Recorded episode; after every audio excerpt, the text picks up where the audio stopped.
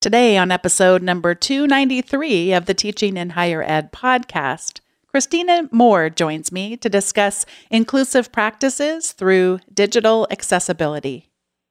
Produced by Innovate Learning, maximizing human potential. Hello, and welcome to this episode of Teaching in Higher Ed. I'm Bonni Stachowiak and this is the space where we explore the art and science of being more effective at facilitating learning. We also share ways to improve our productivity approaches so we can have more peace in our lives and be even more present for our students.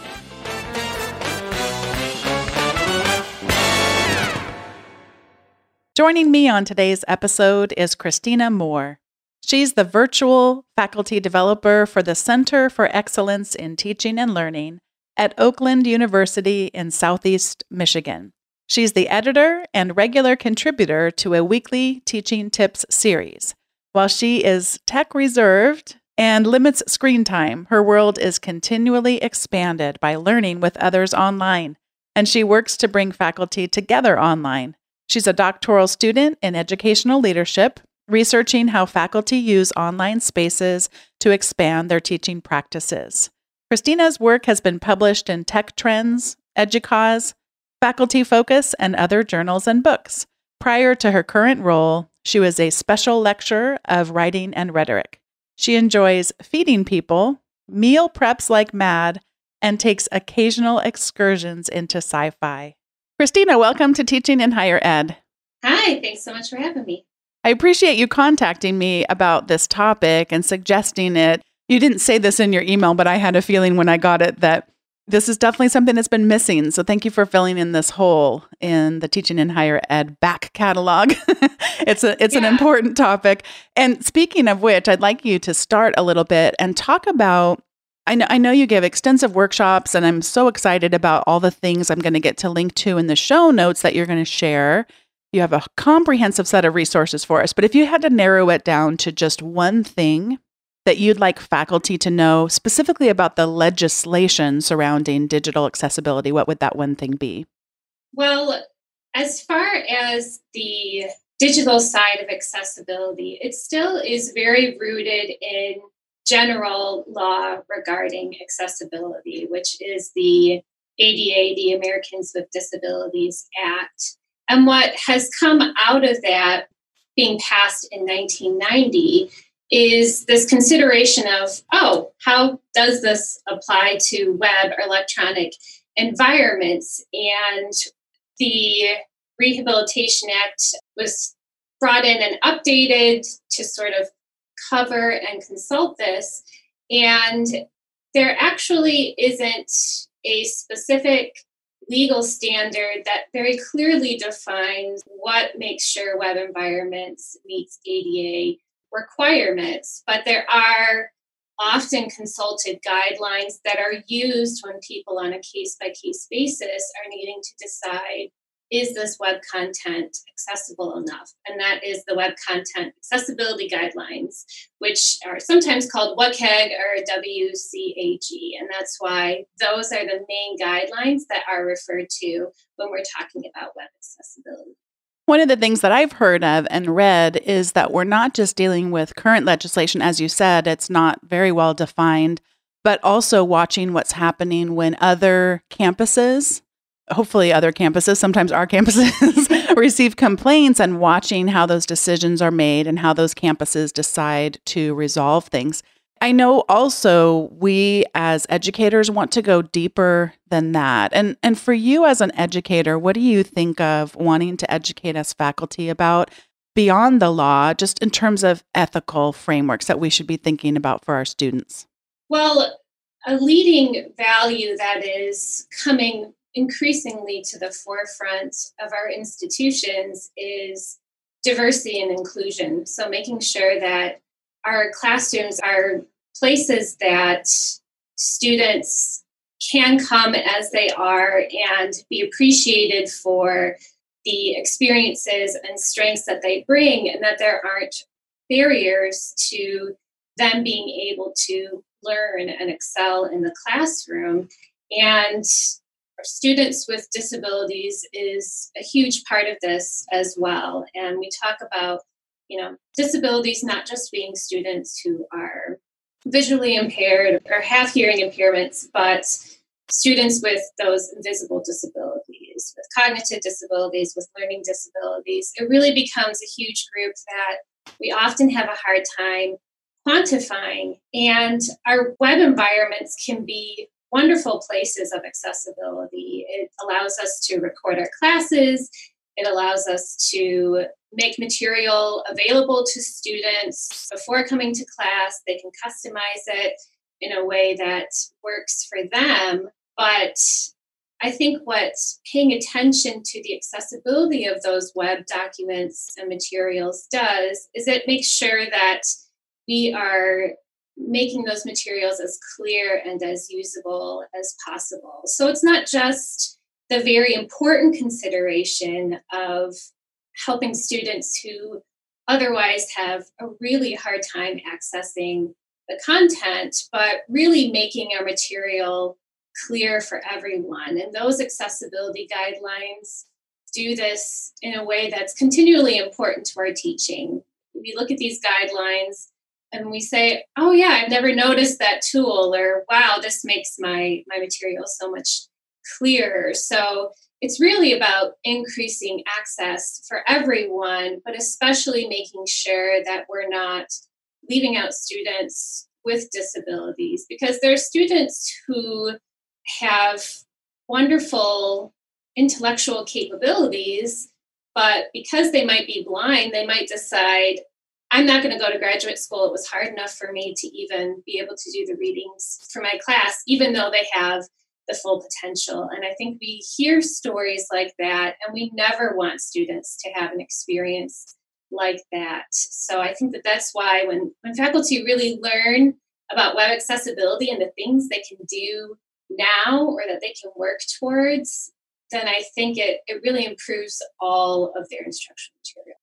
I appreciate so much how you've helped us think a little bit about the legislation. You talked about the WCAG 2.0 guidelines, and then also going beyond that so that we're able to reach all of our learners and help them in sometimes very needed ways, but other times just helping them in ways that make it more convenient. I think about the classic example where I always now on my iPad have the captions turned on. And mm-hmm. some of that is because I'll watch things in bed and maybe our daughter's fallen asleep next to me. Or maybe I just it, have it turned down a little bit lower the volume, but I can still hear what's saying. Or even if it's a, I've watched television series that had different linguistics than I'm used to hearing. So mm-hmm. I didn't want to miss, you know, some of the humor I totally would have missed if I couldn't see those things. So there's lots of reasons why we want to do it. Let's transition now to talk about how we do it. So we know why, but then what's the process we can go through to plan to create these kinds of accessible digital materials? So, and I've provided this resource ahead of time, but what I've tried to do when I'm talking with faculty about web accessibility is take the very extensive web content accessibility guidelines and boil them down to some basic practices and things to pay attention to whenever you're creating instructional material or you're finding instructional material online that you want to make sure is accessible. So there's six main traits that I recommend faculty pay attention to. And that is some simple things that we probably often do already, which is paying attention to how the font is displayed in our documents and especially our slides. Using um, font that isn't very loopy and has the script where all the letters are connected, that can be difficult for lots of students to perceive. And also paying attention to our use of color. So, this is both whether our color contrasts are high enough in our slides and our documents, but also making sure we're not just using color to show meaning, so such as color coding. We often do this in our syllabi. We'll say the red things are required, which is really good and it helps a lot of learners to have that visual reinforcement, but what the web accessibility guidelines often preach is to have multiple means. That's also a universal design for learning phrase multiple means of communicating that idea. So if you do use color to show some sort of meaning, then just also make sure you have some sort of text equivalent to that. So maybe just include the rec- word required whenever you're doing that. And then you'll find even as a sighted reader, it's it's much clearer to flip through and see those things so you can search a document more easily. Another simpler one that we recommend is how you're using your web links. So when you're sharing a URL, instead of writing out www. such and such and such and such, that you're hyperlinking that phrase so that students know where it's going by just looking at it. And again, the visual enforcement of that is really helpful, you know, for everyone. And then one of my favorite ones is what we call sequence, but it's really just how you're organizing your content. So in documents, whenever we're organizing a document and we want to have sections, we typically show our sections by making the font larger manually or bolding it or using a different color. Whereas if a student or a fellow faculty member is using a screen reader, that organization is not there for them. They don't perceive that. There's not a way that they can tell, which can make going through a document really frustrating. So, what we tend to ignore in our Microsoft Word or Google Docs is that there are heading styles built right into your toolbar so that you can set what those heading styles look like. And then what's really convenient about that is it creates an automatic outline on the side of your document. And then you can click through easily. And what my colleagues, Dan Arnold and Nick Bongers, who do this training with me, say is how useful that would have been to know when they were writing their dissertations and they realized, oh, I've done all my heading styles wrong. Now I have to go back and fix them all. By using those automatic heading styles, you can not only get through your navigation so much easier, but you can make those automatic updates. And then the last two, which require a little bit more attention and practice, is making sure that your visuals have what we call text equivalent to that. So you're describing, if you have an image such as a graph or something that's displayed on your slides that is showing an important concept, that you provide what's called in, an alt text to that. So you describe what is the basic basic educational meaning behind that in case a student can't clearly see that at a glance. And then the next element of that, which Bonni you referred to, is captions and transcripts for those real time visual elements, such as videos or podcasts, as we're doing here, that you have a text equivalent that complements that so that people can follow along and have that extra reinforcement. So we kind of order those into the things that are simplest or might already be on our radar to the things that are really significant and important, but might require a little bit more time and practice and maybe some resources. And back to your point about um, that you made earlier about the importance of captions and how all of us use them at this point. There's actually been research that offering captions on our instructional material really does help learning outcomes for all students. And we find that um, being repeated over and over again with even the use of a microphone in class, that by projecting your voice, all the students are able to actually engage and focus and pay attention more. And the more that we're paying attention to those stories about how accessibility really makes us more creative thinkers as far as what helps the class design in general, you'll just start hearing that over and over again. And that's certainly been true in my classroom and my work. When I think through people's challenges sometimes with learning new technologies or, or new skills, the one that comes up often that I think about, oh my gosh, if you could push through it, is this idea of applying styles or headings within whether it's a web document or, as you mentioned, Microsoft Word. Not only the things that you mentioned where it creates that outline, you mentioned being able to auto format everything. I wanted to actually make that, you know, bump the font size up mm-hmm. or or change it a color or what have you. But also the fact that it'll auto create a table of contents for you that you can later on go update if you add additional headings just by right clicking and choosing update field. It's mm-hmm. amazing mm-hmm. that one skill. And I think probably you and I are probably forgetting 10 things that we haven't even mentioned. Right. That one skill that you could learn, which is not hard to learn in any application.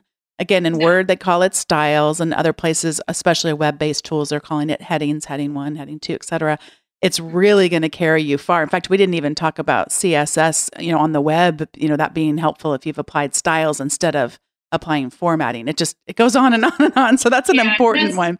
That's always the aspects that we will actually demonstrate in our workshops and faculty will like audibly, ah, oh, like mm-hmm. wow, that would make everything so much easier. So that's definitely one that we focus on. So it's that tool that's always been there and yet we're just like, oh, that's nice and we don't realize just how powerful and really how necessary it is for some of our students. It really makes such a difference. You were mentioning too about adding the alt text, and I don't know how recent this is, but certainly the awareness of it or people expressing that people should be doing this on Twitter is adding, and I don't even know if they call it an alt text on Twitter, but that if you're going to post an image, people are encouraging us to include that alt text to describe the image that we're posting. And I, yes, you, I think it is called alt text on Twitter. It might be text description elsewhere. Okay, and it, and it's I have a hard time because I'm not sure it's showing up everywhere I'm trying to add it. I'm trying to be better about that practice. And then I go, I'm on my phone and it looks different than when I'm on the web version of Twitter. So that's a one that I'm really aspiring to do a better job of, but is uh, not built into my habits. You know, so these are things right. that that we yes, need to. A lot of this is about switching some habits, if you can take those foundational habits to how we're creating our material or evaluating what we're linking to, it becomes a lot more doable than it initially hits us with. Well, and first we have to decide it's important to us and that we want to make a change. So that's right. you've helped us to do that as well. The other thing I was curious about, I keep reading about but haven't experimented yet that PowerPoint and Google Slides now have auto captioning available. That it's just so amazing to me that while we are presenting, it can be generating those captions right inside of a classroom, for example. Yes. obviously, you would need to be close enough to that microphone or be using you know, mm-hmm. using some kind of a device that you're close enough that it can hear what you're saying. But have you experimented with any of those things, or had your faculty experiment? I have. Them? I have experimented with the one in Google Slides. I actually used it recently for a Universal Design for Learning workshop because we wanted to demonstrate a lot of ways that we can increase access to learning in our classrooms. And I am amazed at how well it does with captioning, although there was one particular thing that it got very very wrong but for the most i mean for the most part it must have been 90 or more percent accurate so, yeah, I've done it with Google Slides, and actually, two of my colleagues in STEM fields have been using and recently presented at a Lilly conference on their use of PowerPoint Translator. And that one is a lot more powerful because students can actually have it displayed on their own devices, whether it's a phone or a laptop, and they can. I'm not sure how good the translator is, but it'll not only provide those captions, but you can also choose which language it mm. translates to. So it's just that extra layer of access depending on what the learning goals are in your class. It can be a lot more accessible and understandable to you know our students who are not native English speakers. I was not aware of that part of it. How mm-hmm. exciting. I know that what I was waiting because I had read about it and they talk about cascading the various new features throughout the Microsoft Office 365 suite. And so at the time, it hadn't quite cascaded its way over either to my institution or to educational. I, I, wasn't sure what was the the holdup, but I do need to get back in there and, and, experiment. That'd be really a fun thing to to try out and see how it works. And I'm, and I'm glad that you brought up that tool because I think it's a really good example for faculty who hear about this and feel a sense of being overwhelmed with how am I supposed to be able to caption like this often comes up with faculty who do lecture capture in their courses so they record their classes live and that recording is available for their students, which is a wonderful accessibility practice, especially for students with those invisible disabilities who may have chronic illness and can't often, you know, they might have to miss class more than their classmates. And so this is a wonderful practice, but faculty, when hear, learning more about web accessibility and the need to have captions, they were really worried that their recordings were going to be taken down because there wasn't this good live captioning option. And so what what I tell faculty is that this is something that do want to work toward, but in the meantime, you know, keep doing this good accessibility practice of making the recordings available and then see, you know, because the technology is catching up to help with the accessibility. It's not like we have to have it all figured out perfectly right now, or else we have to not use the internet anymore if it's not all accessible. So I think that's a really good example of some exciting tools that are making this work a lot easier, and all of our students are really going. That has been such a thing for me, not even necessarily specifically related to accessibility, but just teaching in general. It can be pretty easy to feel overwhelmed. In fact, just even this morning, I was reading somebody talk about on Twitter. Uh, they were saying some kind words about the podcast that they've learned a lot from it, and then she had a too much probably like like a feeling of overwhelm yeah. and i think some people think that i conduct these interviews and somehow like magically incorporate everything that you know you've just shared today. I've gone through all your resources and i'm like i'm perfect now. Come into any course. It's perfect. superpower. You just absorb it all immediately. Yeah. And it's sometimes a way i think we give ourselves an out for not living up to our values. So to me mm-hmm. and maybe this is more my personality but just do something you know decide that mm. this is important to you. You can't be perfect today. Actually you can't be perfect any day but but then mm. start somewhere. And speaking of which what would be some good places for us to start? I mean you've mentioned some of them already but what what are some things you think of of like this is very doable as a place to get started if you care about this and you want to start to change your classes over?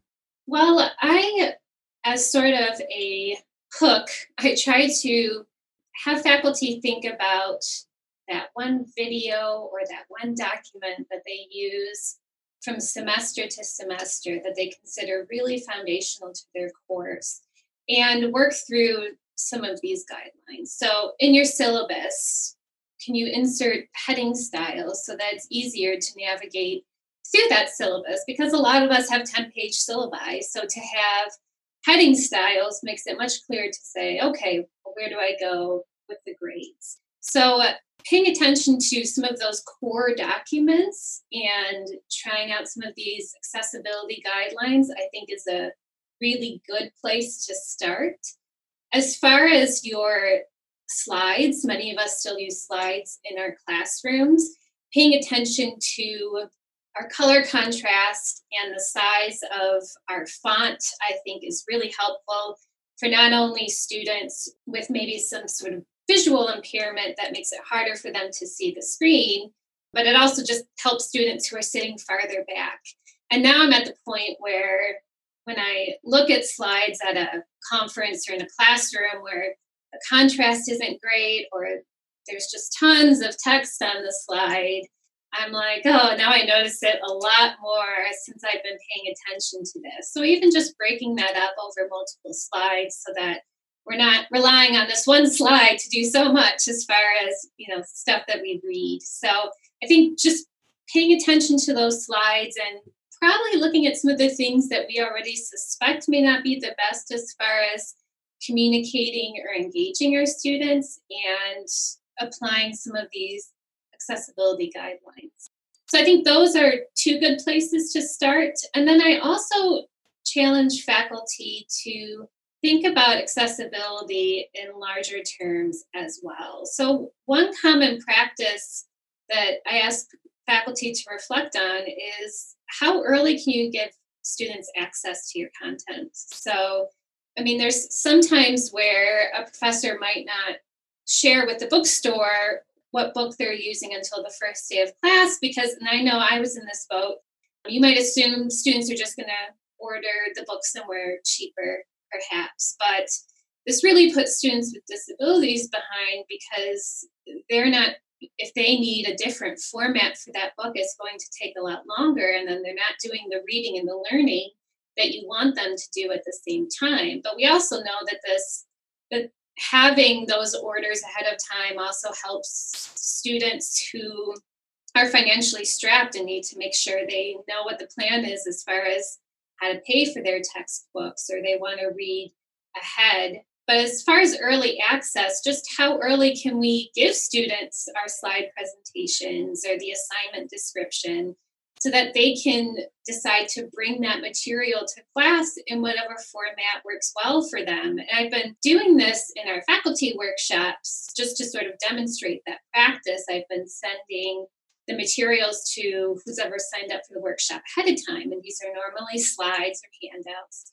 And what I notice is faculty come to our workshops with a print copy in their hand of the slides with note with note lines on the side, or they might bring it on their device and be typing in the notes section during the presentation. And I observe this and I'm like, wow, I, I don't have to know if any of these students have an impairment or a disability, but they are now equipped to come to this learning session and engage with the material in whatever way works well for them. And also, they don't have to do anything before they come to the workshop. It's just by making that material available early on that we're already helping our students so much, including our students who have disabilities who might be getting support from the University Disability Office.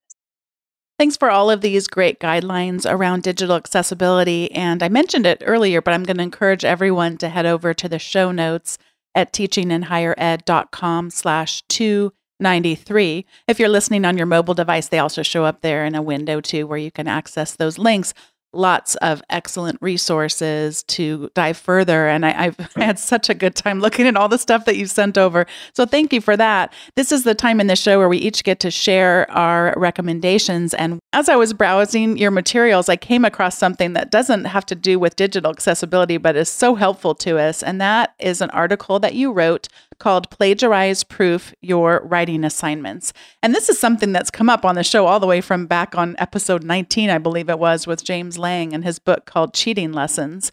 But I still feel like, even after all these years of doing the podcast, it's still something I can improve on. And you give such practical advice for how to do that.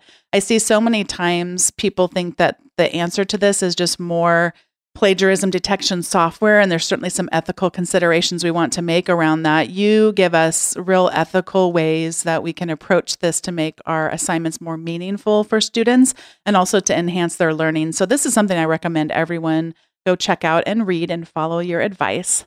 And the second thing I'd like to recommend is a thread from Twitter. And it is one of those things that I read and just found myself getting teary eyed right away. And it's from a man named Graham Steele.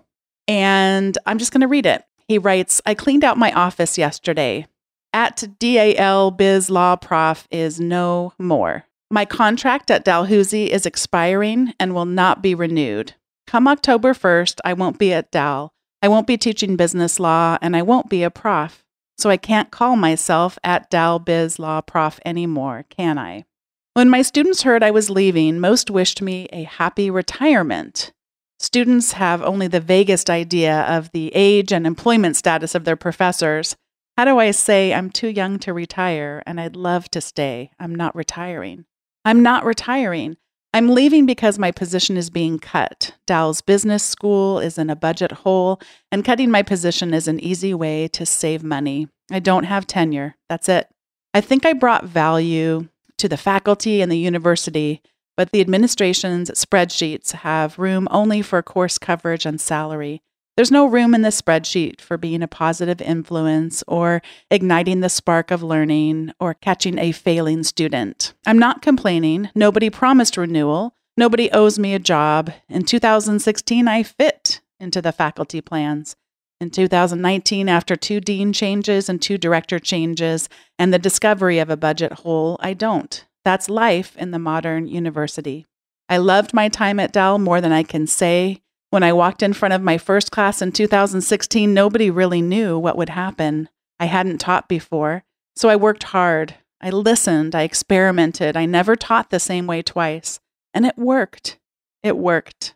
As I leave Dal, a shout out to teaching colleagues Tammy Crawwell, Laura Cumming, Oksana Shirksa, Linda McDonald, Scott Comber, Carrie Hunter in the advising office was my go to for everything. Jennifer Zabrowski held row five together. You all rock. And then he goes on to share as I leave my teaching position at Dalhousie, a shout out to the thought leaders from whom I learned so much.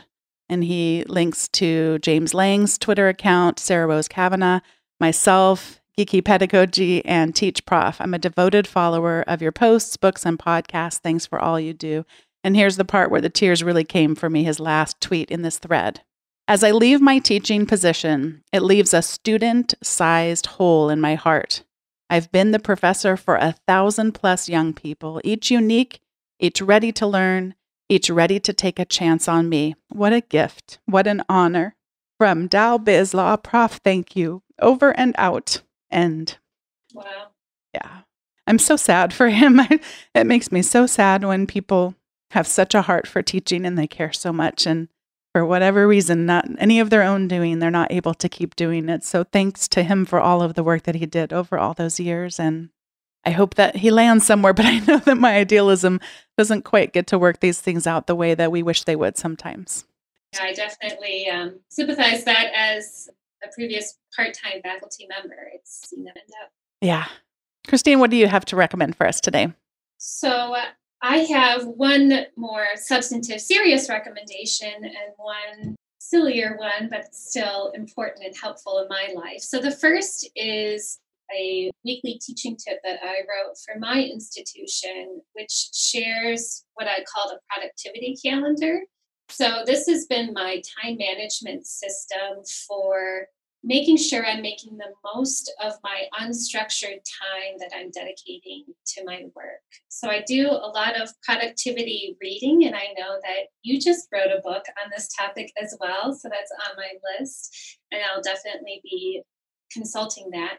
But what I do with this productivity calendar is I create a Google calendar that is private only to me. And I just call it the productivity calendar because it just structures my time so that I am working towards short term and long term goals. So if I know that I need to be working on a manuscript over the next three months, and I know that I should probably be working on it three hours a week, I can schedule that time regularly.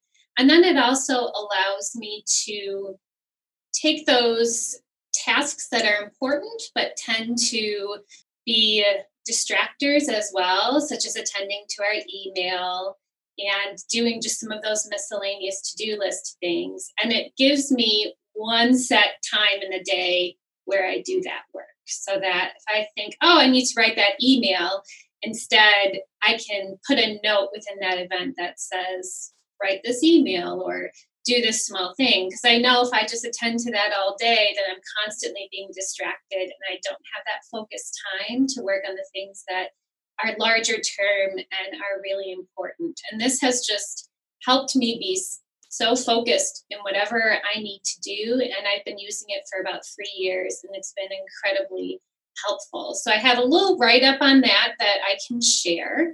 And then my second recommendation actually came from my husband, and it's a tip on how to care for your fish. We have a fish and a snail, and my husband Sean and I were continually going back and forth saying, "Have you fed the fish? Have you fed the fish?"